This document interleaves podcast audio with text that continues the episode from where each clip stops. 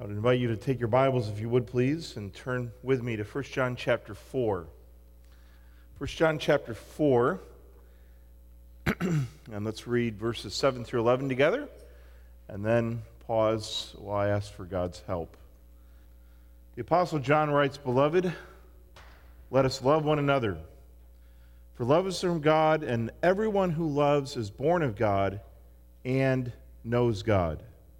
I want to retranslate verse 8 for you a little bit. The one who does not habitually practice love does not now know, nor did he ever know God. For God is love. By this, the love of God was manifested in us that God has sent his only begotten Son into the world so that we might live through him. And this is love, not that we love God, but that he loved us and sent his Son to be the propitiation for our sins.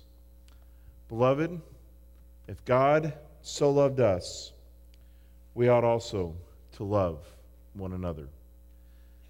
Jesus, thank you for your word. Thank you for the privilege that we have to look into it this morning. Thank you, Lord, for the tremendous work that you have raised up here at Valley Bible Church and the legacy that it has had not only within its walls here but even beyond its walls. Lord, I, as I mentioned last time I was here, I get to minister in a seminary that um, was started in connection with a church that was planted by Valley Bible Church 30 years ago.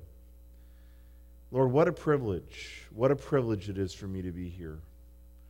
But Lord, I pray that as tremendous as this um, as this honor is for me to be here, that you would just hide me behind your word. Because it's not the preacher, it's the word of God that's the issue here this morning. Would the Holy Spirit be our teacher? And Lord, would you just help me? I need your help. I need your strength to be able to preach and teach this in a way that would honor and glorify your Son, in whose name we pray. Amen. In the years before the communists took over China, in 1949, the country was ruled over by a man by the name of Chiang Kai shek. I think I said that right. Uh, and during most of Chiang Kai shek's rule in China, uh, Christians were very horribly persecuted, which was odd because Chiang Kai shek's wife was a believer. And one day, Chiang Kai shek approached his wife and said, Dear, I don't understand these Christians. We've persecuted them, we've taken away their jobs. In some cases, we put them in jail, and in a few cases, we've even taken their lives. And yet, I've never seen one of them retaliate against their persecutors. Instead, whenever they can render a service for China, they do so and gladly. What is there that's different about them? And his wife looked him square in the eye and said, They do that because they are Christians because the love of God has been perfected in them, which is actually comes right out of the next verse in this passage. And it was on the basis of that testimony that Chiang Kai shek himself reputedly bowed the knee and trusted in Jesus Christ for his salvation. You see, love has always been the hallmark of Christianity before the watching and searching eyes of a lost and dying world. Wasn't it Jesus himself who said in John 13 35 that by this shall all men know that you are my disciples. If you what? If you love one another. Jesus also said in Matthew 22 that the two greatest commands are this to love God with all your heart, with all your soul, with all your mind, and all your strength. But the second is like unto it love your neighbor as yourselves. The one thread that pulls both those two greatest commands together is love.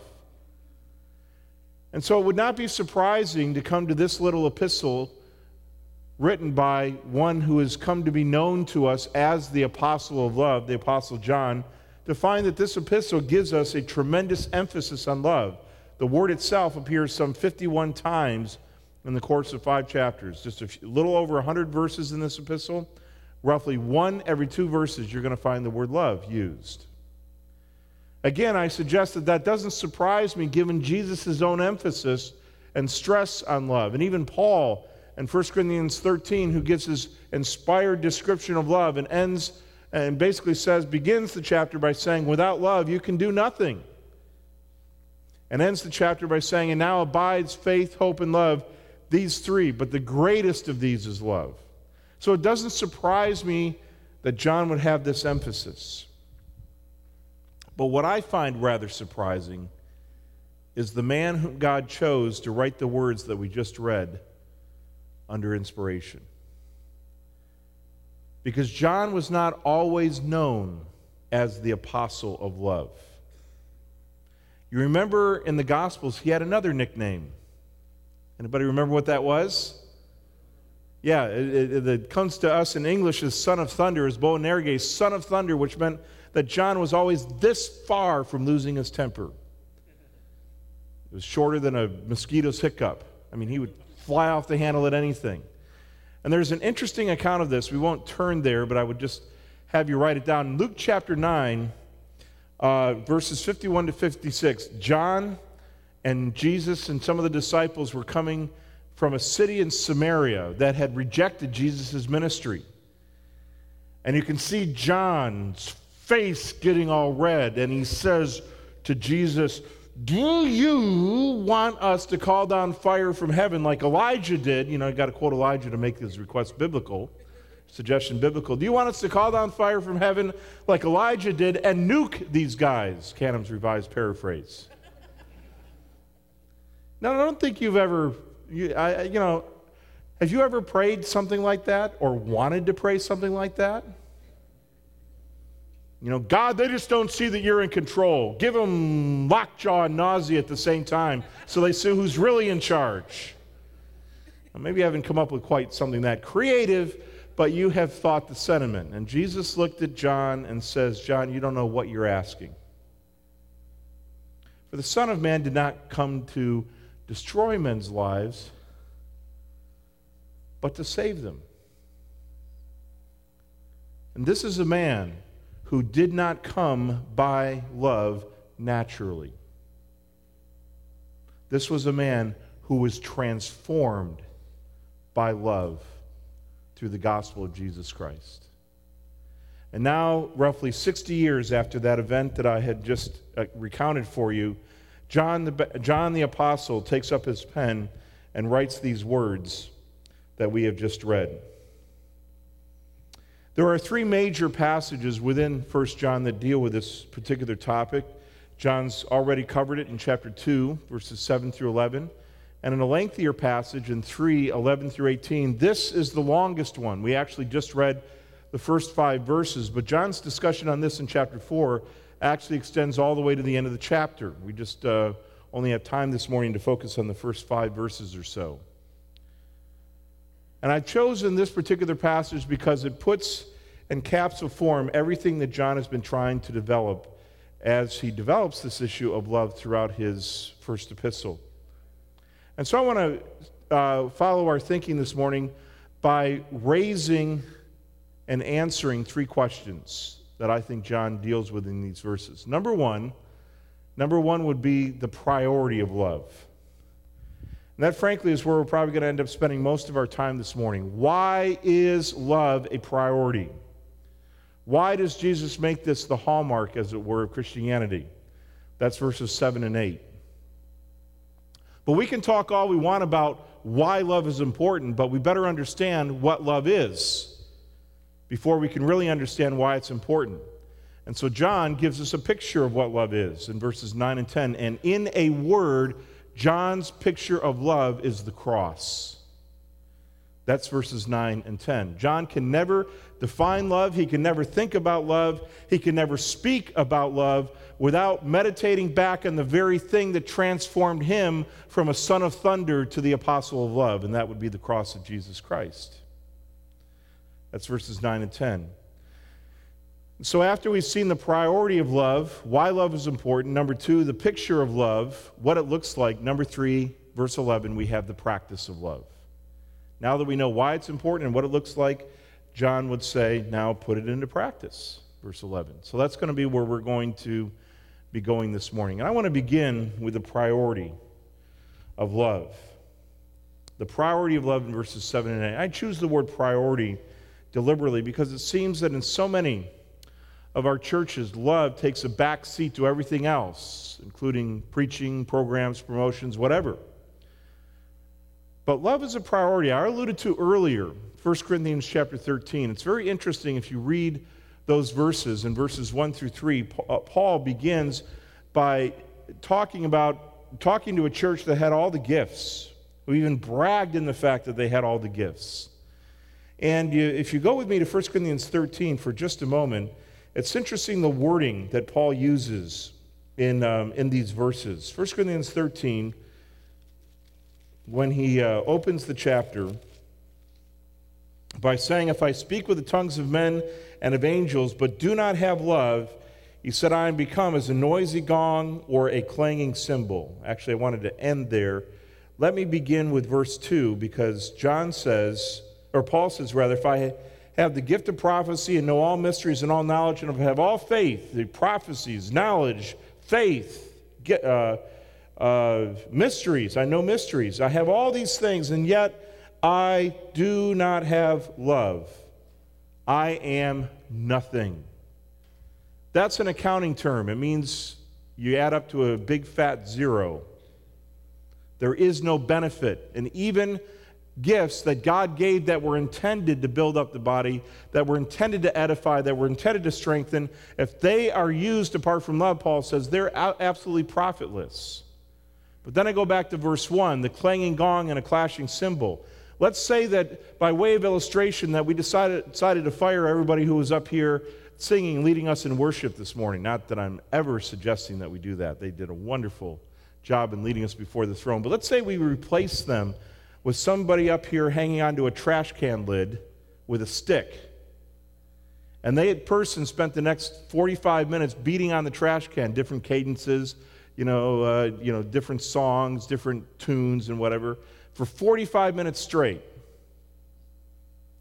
If any of you are still here, at the end of time, you would be coming up here and tempted to break several of the Ten Commandments because that would not only be not edifying, it would be positively what? Annoying, which is not a positive thing, right? So in verse 2, it's a big zero, but in verse 1, actually, gifts exercised apart from love are is a negative thing. Love is absolutely important, so that Paul, after giving his great description of love in verses 4 through 8, ends with this discussion in verse 13. Now abides faith hope, and love. These three. But the greatest of these is love. I took a course with D.A. Carson uh, last summer, audited a course in Reformed Seminary back in uh, Charlotte, North Carolina, and he spoke about this passage and made a very interesting and I think pretty profound comment. Why is love the greatest? Because it's the only one of the three that God Himself exercises. Stop and think about it. God doesn't have faith, God doesn't have hope. He's the author of both. But He does have love, and He exercises His love. So, Paul, years earlier, stressed the importance of love. But John in this passage gives us three reasons why love must be a priority in the life of any believer, and back in 1 John chapter 4. Number one, love is a priority because of God's command. Love is a priority because of God's command. And you, hopefully you have your, found your notes there in your, your bulletin and can follow along with me as we, as we uh, develop this a little bit. Love is a priority because of God's command. Verse 7 opens up very simply by saying, Beloved, let us love one another. That's a command. And you would think that anything that God commands once will hold authority enough in our lives so that we would live by it. I mean, how many times does God have to command something for us in order for it to be binding? Once. But are you aware that this command doesn't appear just once?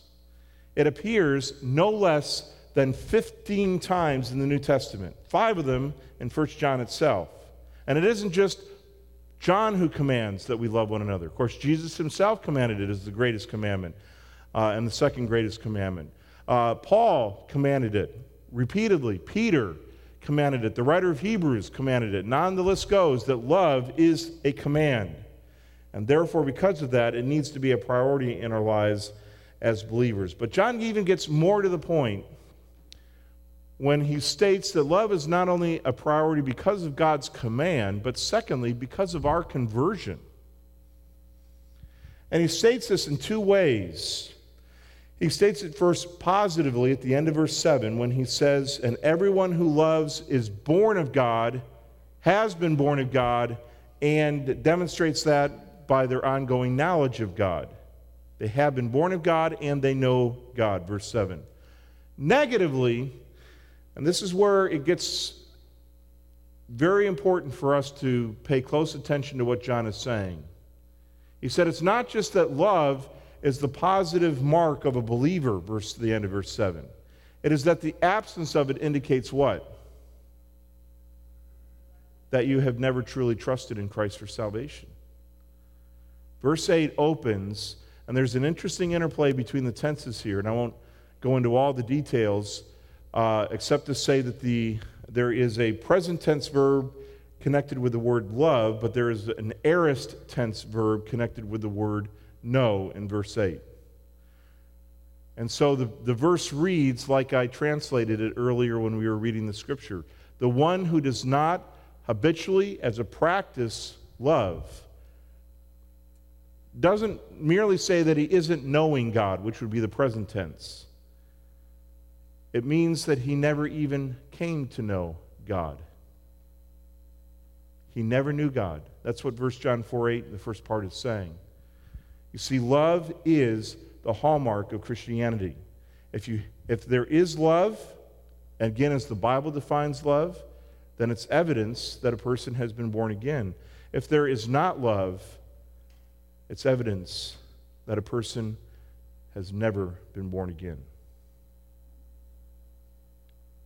The presence of love demonstrates the presence of life. The absence of love demonstrates the absence of life. And it's important that we understand this because we put so many other criteria up for determining whether we are true believers. But we ignore that life principle sometimes that comes um, only from a love flows out of a regenerated heart. I heard a preacher, and I'm going to use an illustration that um, in some ways makes a different point, but I think connects up with this one. I heard a preacher say one time if you see a body without a head, it's dead. And, you know, some of you might be thinking, well, duh. That's true. You know, a body without a head is dead. Yeah, that seems to be true until you see things that apparently contradict that. I'll give you an illustration. Uh, I grew up in upstate New York, about 10 miles from the middle of nowhere. Grew up in a little town. Uh, actually, I wasn't even in the town. Was, I lived about a mile above the town, on the hill above the town, maybe two miles above it. town was about 200 people. We had a sign, you know, you are now entering and you are now leaving on the same signpost. You know, someone would plug in their razor and the traffic light would dim if we had a traffic light.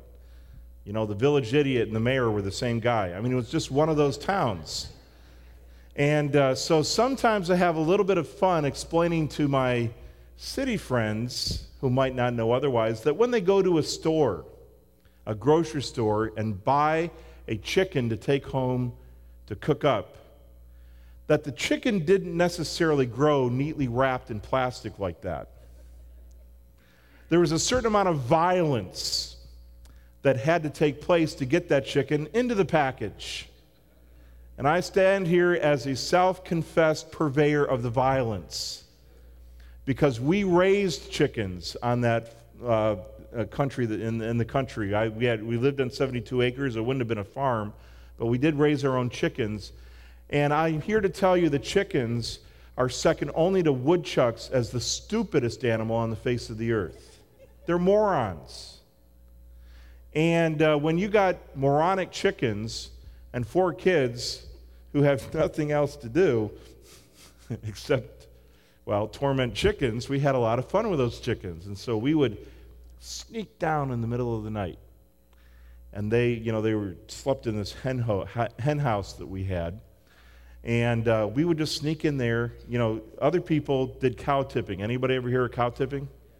You know, some of my friends who actually were around cows did that. Uh, we didn't have a cow. So we did the next best thing is we stacked chickens.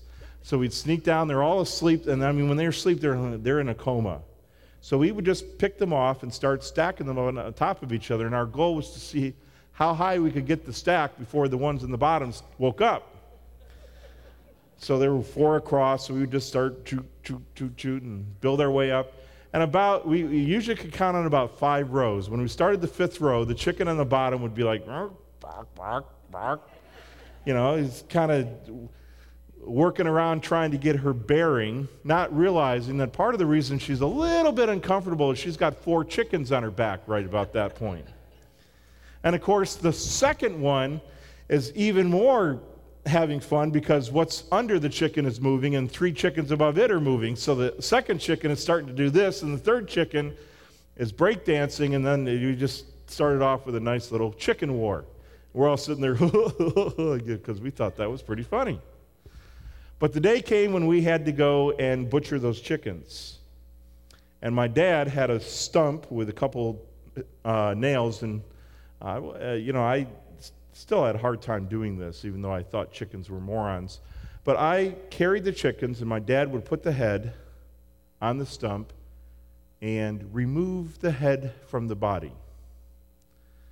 Now, the next, for the next three minutes, that chicken was more active than it had been in its full life. I mean, it would be running everywhere. I mean, the head's still there, but the chicken's running off into the bushes. I had to go into the bushes and drag some chickens out. Would pull the chicken out, leave it on the ground. The chicken would get up and run around again for three minutes. Now, to the untrained observer, he would look at that and say, That's a live chicken. But remember, a body without a head is dead. The chicken was just too much of a moron to realize it. And isn't it true that so often in our professed Christian lives, we do an awful lot of activity just to prove to the rest of the world and to each other that we're not really dead? Because the kind of works, the kind of good works that Jesus talks about that, and that James and other uh, biblical writers talk about that are the mark of a true believer, are ones that grow out of love, are not the kind of thing that substitute for love. Because again, love is the hallmark of Christianity. Isn't this what Mary and Martha had to learn, particularly Martha? Mary's chosen the better thing, Luke chapter 10, because she's sitting at the feet of Jesus. Isn't this what Peter learned in that great restoration passage in John 21? When Jesus asked Peter three times, What? Do you love me? Peter, do you love me? Yes, Lord, you know that I love you. Okay, Peter, feed my sheep. And Jesus did this three times. I can imagine about the third time, of course, Peter in the passage gets a little agitated by that point.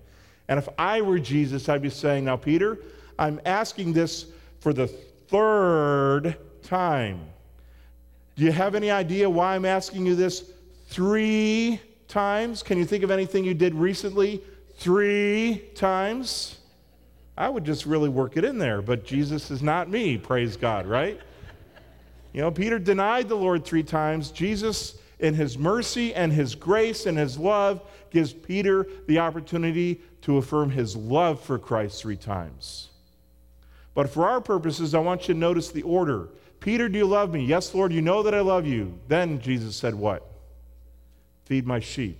Notice the order love first, service second, ministry second and ministry as an outflow of love.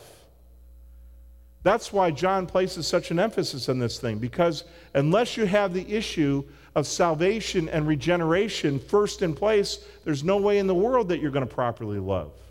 You're going to be a son of thunder or some other thing that's anti love.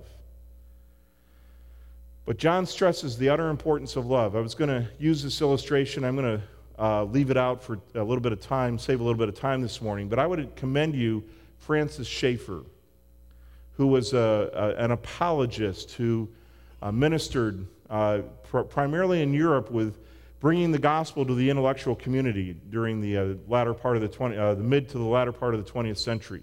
Francis Schaeffer uh, was a very effective apologist, but toward the end of his life, he wrote a book called The Mark of the Christian, in which he based it on two verses. Maybe I will use part of this illustration.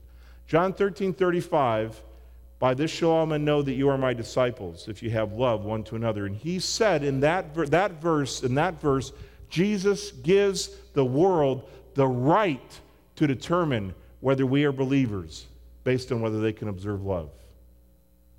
The world isn't equipped to determine whether we have sound doctrine or any of the other things that we legitimately appeal to as marks of a true believer.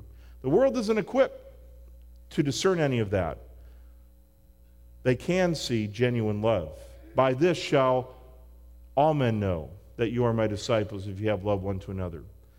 But then, John 17, Jesus prays five times that believers would be one. And he gives a reason for it in John 17, 21 and 22 when he prays that they may be one in order that the world may know that God had sent Christ. That's the gospel. So it isn't just whether our profession to be, fa- to be a believer would be valid. Jesus' Jesus' words in John 21 indicate that unless the world sees observable love and unity amongst believers, they will conclude our gospel is false. They will refuse to believe that God had sent Christ.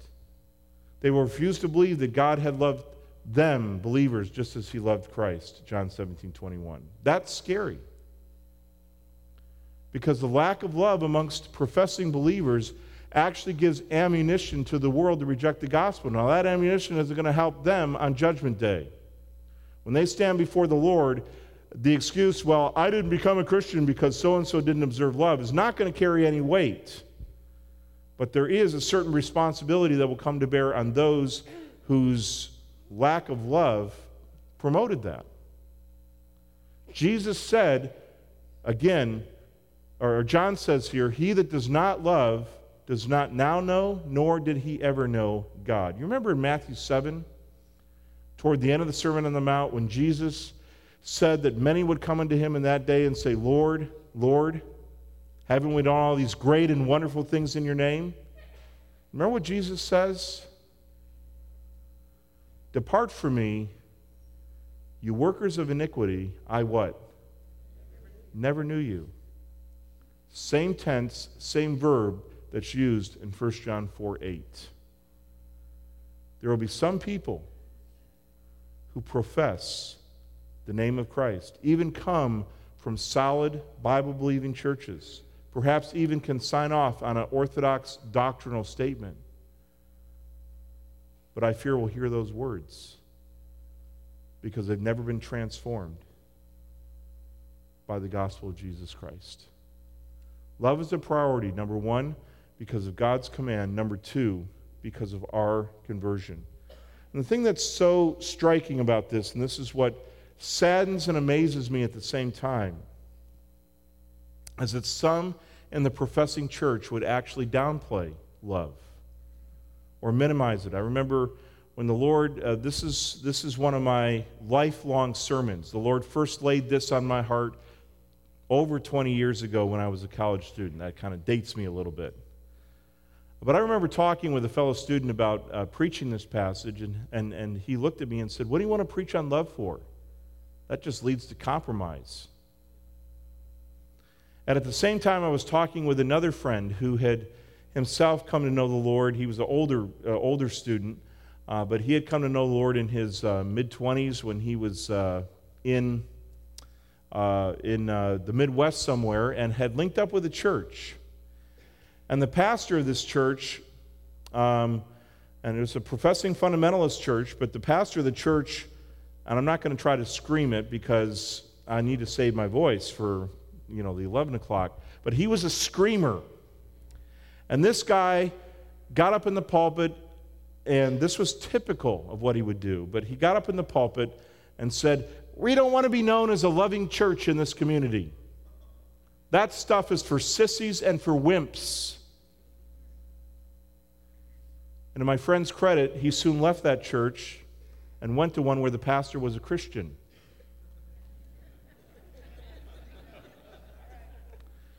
Because no one, no one, and hear me please, no one who has been transformed by the gospel of Jesus Christ could ever make such an idiotic statement. Because John says, the one who does not love does not now know, nor did he ever know God. And this was a hallmark of the early church. In the early second century, when the church was persecuted, I think it was Pliny the Elder was one of the uh, early governors who wrote to the Roman emperor to get advice about what to do about the Christians that were in his realm, because Christianity was illegal at that point. And in the course of his discussion with the emperor, letters that go, went back and forth between him and the emperor, he made this comment Oh, how they love one another. He just was blown away by the love that he observed amongst these believers. In the third century, there was a plague that spread through the Roman Empire like wildfire that that cut down everybody, including many of the persecutors of Christianity. And so the early believers, or the third century believers, at a time when Christianity was still illegal, they banded themselves together into a group known as the Parabolani and went about caring for the very people who had, who had been taking their lives away. Truly, Christians were known for their love one for another. I would suggest to you that a gospel without love is no gospel. That Christianity without love is not Christianity. It is a false form of Christianity. It's no coincidence that John goes launches into discussion right after warning his readers about the antichrists that would be coming, the false teachers that would be coming, and he ends that discussion in verse six by saying, um, "You know, whoever is of God hears us." Whoever is not of God does not hear us. This is how we know the spirit of truth versus the spirit of error. Beloved, let us love one another. The contextual connection is unavoidable. A gospel without love is no gospel. But John gives us a third reason why love needs to be a priority, not only because of God's command and not only because of our conversion, but number three, because of God's character. He ends verse 8 by very simply saying, For God is love. God is love. This is the third of four God is statements that you'll find in John's writings. In John chapter 4, he says, God is spirit. This quoting Jesus actually in that passage. God is spirit, and they who worship him must worship him in spirit and in truth. 1 John chapter 1 and verse 5, God is light, and in him there is no darkness at all, which means that God in his nature is impeccably holy. There is nothing that God can do that it would be sinful. He is utterly incapable of sinning because his very character, his nature, his essence is that of holiness. There are certain things that God cannot do because of his holiness. He cannot lie, for example. Hebrews 6 tells us that, and other passages. But here John says, and actually it's not once but twice, because you'll find it again repeated in verse 16 of the same chapter, that God is love. What John is saying is that God, by his very character, by his very nature, by his very essence, is love. He cannot help but loving any more than he can help but being holy. It is part of his character, his nature, his essence to be that.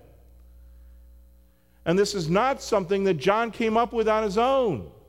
In fact, you will find this repeated in the scripture, Jeremiah 31 3, just to give you a couple of examples. Uh, the Lord of old has appeared unto me, saying, I have loved you with an everlasting love. Deuteronomy chapter 6 or 7, I think, it, um, I think it's chapter 7. Uh, Moses uh, speaks, quoting God to the nation of Israel, and says, that the Lord did not set his love upon you because you were greater or better than the other nations, but the Lord loved you because he loved you. Does God love us? Yes. Why does He love us? Because He loves us. The answer to why God loves us does not rest in something in us. It is something that is unique to the character of God Himself. Because if it were up to us, all we would ever do is hate Him. In fact, it was when we hated Him that He demonstrated His love toward us. And that while we were yet sinners, Christ died for us. Don't try to find the initiative for any of the things that we're talking about in us. It's God. And it's not because it's something that God just couldn't live without us. Not that at all. God lived without us long before we were created. It's because God, in his very character and his nature and his essence, loves. This is a truth that has been very difficult for some of God's choicest servants to get a hold of. One of them, at the beginning of his ministry, was D.L. Moody. Many of you have heard of D.L. Moody. Dwight L. Moody was a famous American evangelist in the second half of the 19th century. And Moody's sermons um, at the beginning of his ministry were very, very harsh, were very, very severe, but very powerful in their own way. And one time, Moody was over in England preaching a series of meetings. And after he preached one, uh, one sermon, a young, green Irish evangelist by the name of Henry Moorhouse, barely 20 years old, approached Moody after one of his sermons and said, Mr. Moody, I'm starting an evangelism myself, and one of these days I'm going to get to America, and when I do, I would like to preach in your church. Now, these were the days before you could practically fax yourself across the ocean. You know, that took a, took a sea voyage of several months, so, so Moody was like, I'll never see the guy again. Yeah, sure, if you get to America, you can preach in my church, you know, just kind of, and promptly forgot about it until six months later. Moody came into his office one Monday morning and there was a telegram opened upon his desk by his secretary, and the telegram read Dear Mr. Moody, have docked in New York, will be in Chicago on Wednesday. I want to preach at your church. Signed Moorhouse. And Moody's like, I remember talking to this guy, and I did kind of give him my word. So uh, Moody was actually going to be gone that week, preaching in another, uh, another venue. And so he called his leadership together at the church. At that time, Moody, what, what became known as Moody Church in Chicago, held services every night of the week. And so he called his leadership together and he said, um, I'll tell you what, we have uh, this guy coming in. Put, put him on Wednesday night. and If he's any good, you can have him back Thursday. And, uh, you know, just use your own discretion. I'm out of here. So Moody left to, to do his, his meetings. And that Wednesday night, Moorhouse got up and said, Ladies and gentlemen, I've asked the Lord what he would have me to preach to you tonight, and I can't get away from this verse. John 3:16. For God so loved the world that he gave his only begotten son that whosoever believes in him should not perish but have everlasting life. And then he spent the next 45 minutes to an hour, beginning with Genesis and going all through, all through Revelation, showing example after example after example of how God demonstrated his love. People were amazed. The deacons were impressed, and so they said, We got to get this guy on again. The next night, Moorhouse says, The Lord, I've asked the Lord what he would have me to preach to you tonight, and I just can't get away from this verse. Quoted John 3:16 again and went through the Bible giving different examples of how God demonstrated his love. Friday night, same thing. Saturday morning, D.L. Moody walked into his house. His wife's sitting there at the breakfast table, and he says to her kind of sarcastically, Well, how'd the new guy do? And she looked at him and she said, You ought to listen to him. You might just get religion. and he's like, What do you mean by that? And she said, For years you've been preaching about how much God hates sin and must judge sin. And while all that is true, and it is true, she said, While all that is true, she said, For the last three nights, we've heard this man unfold to us the love of God in such a way we've never heard before. And so that night, Moody sat in his own congregation while Moorhouse, for the fourth night in a row, preached from John 3:16. Moody was later to say that, that the sentence that we have in our Bibles, 1 John 4 8, was the most important sentence the Bible contained. and it transformed his life and his ministry from that day on. Have you met the God of love? If not, you've not met the God of the Bible. Love is a priority because of God's command, our conversion, and God's character. But what does love look like? And my time is rapidly running out, so I'm going to have to go through this much more quickly than I would like to. But it's very, very important that we understand what love is that John is talking about because we can have all sorts of wacky, incomplete, and sometimes erroneous definitions of what love is, right? And so it's very important that we take a look at the meaning of love, love pictured in its meaning. And we could do a number of things to do this. We could go back to 1 Corinthians 13 and look at all those characteristics that Paul lists, which is more of a description of love than a definition of love. But I want to do something a little bit differently this morning. I want to do uh, what's called the first mention principle of Bible study. And what this principle basically states is that the first time that a word appears in the Bible, the context in which it appears often indicates the way in which that word will be used throughout the rest of the Bible. Now, this doesn't work in every case, but it does work in a number of cases, and I find it fascinating that the first time that you have the word love appearing in the Bible, it doesn't speak of romantic love, either a man's love for a woman or a woman's love for a man. In fact, it doesn't even speak of a man's love for God. The first time the word love appears in the Bible, it speaks of a father's love for his son. Genesis 22, you have God appearing to Abraham and saying, Take your son, your only son Isaac, whom you love, and take him and offer him upon a place that I will tell you of.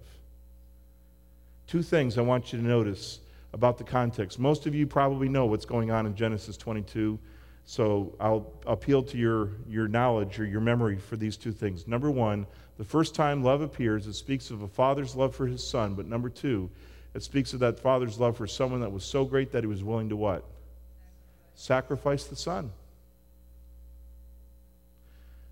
Now, this, this is interesting in and of itself, but it becomes even more interesting when you realize that the writer of Hebrews in chapter 11 points back to that very incident and appeals to it as a type of Christ, his resurrection. And so, if we zoom ahead to the beginning of the New Testament, and you take the four Gospels and place them side by side and see where the first occurrence of the word love is in Matthew's Gospel, you have God speaking from heaven once again. But this time, he's speaking of his love for his own son. The baptism of Jesus, remember this? This is my beloved Son, in whom I am well pleased. Open to Mark's Gospel, chapter 1, verse 11, I think it is. First occurrence, same thing. Luke's gospel, first occurrence, same thing. But then you come to the Gospel of John, where the word love is used more times than in all the other four gospels put to, three gospels put together, and where the, Jesus is spoken of as God's Son more times than in all three other gospels put together. And where do you think the first occurrence of love is in John's gospel? Yeah, where else could it be but John 3:16? For God so loved the world that he what? he gave his one and only Son. Do you see the picture? Three times God shouts from heaven his love for his Son. And then you come to John's Gospel and find that he loved us so much that he was willing to sacrifice the Son. And that's love pictured in its meaning as a sacrifice. It's a sacrifice. And this is exactly what John gets back to in verses 9 and 10. He cannot speak of love without going to the gospel, to the cross of Jesus Christ. I earlier said that a gospel without love is not a gospel, right? In verses 9 and 10, we see that love without the gospel is not what? Love. Because the only way we can understand it is by looking at what Jesus did for us. And so we go back to verse 9. In this, by this was manifested the love of God toward us because that God sent his only begotten Son into the world so that we might love, that we might live through him. This is the incarnation of Jesus. God didn't just send Jesus or send another angel or send another man. He sent the God man, Jesus Christ, his only begotten Son. Verse 9 love pictured and its manifestation in the Son. If you want to see what love looks like in, embodied in personal form, look at Jesus. Look at Jesus. The Bible says, Greater love has no man than this, than that a man laid down his life for his friends. Jesus went one beyond even that. He laid down his life for his enemies. That's love. That's love, the kind of which the world has never known. And so, verse 10, we see that love is pictured in its mission to save us. And this was, uh, uh and this is love, verse 10. And notice this not that we loved God. Can't start with us. The initiative for love would never start with us. It never has started with us. It is not that we love God, but that He loved us and sent His Son to be the propitiation for our sins. That word propitiation means satisfaction of wrath. God is angry with the wicked every day, the Bible says. Our sins have not only separated us from God, Isaiah chapter 59, but our sins have actually placed us under the wrath of God. Romans chapter 1, 2, and 3 develop this. The entire human race, because the entire human race has sinned, they have placed themselves under the wrath of God. But now, verse 21 of Romans chapter 3, the righteousness of God apart from the law has been revealed, even the righteousness of God which is by faith of Jesus Christ unto all and upon all those who believe, for there is no difference. For all have sinned and come short of the glory of God, being justified freely by his grace through the redemption that is in Christ Jesus, whom God has publicly set forth to be a propitiation through faith in his blood the propitiatory work of Christ is the answer to the wrath of God. And Jesus was that. It's almost like somebody asks Jesus, How much do you love me? And he says, I love you this much. And he stretched out his arms and he died for us. There's an old hymn that I don't often hear sung anymore, but captures it powerfully a hymn called Ivory Palaces. And the chorus goes, out of the ivory palaces into a world of woe. Only his great, unfailing love made my Savior go. See, that's love. That's the picture of love. It's in the cross of Jesus Christ.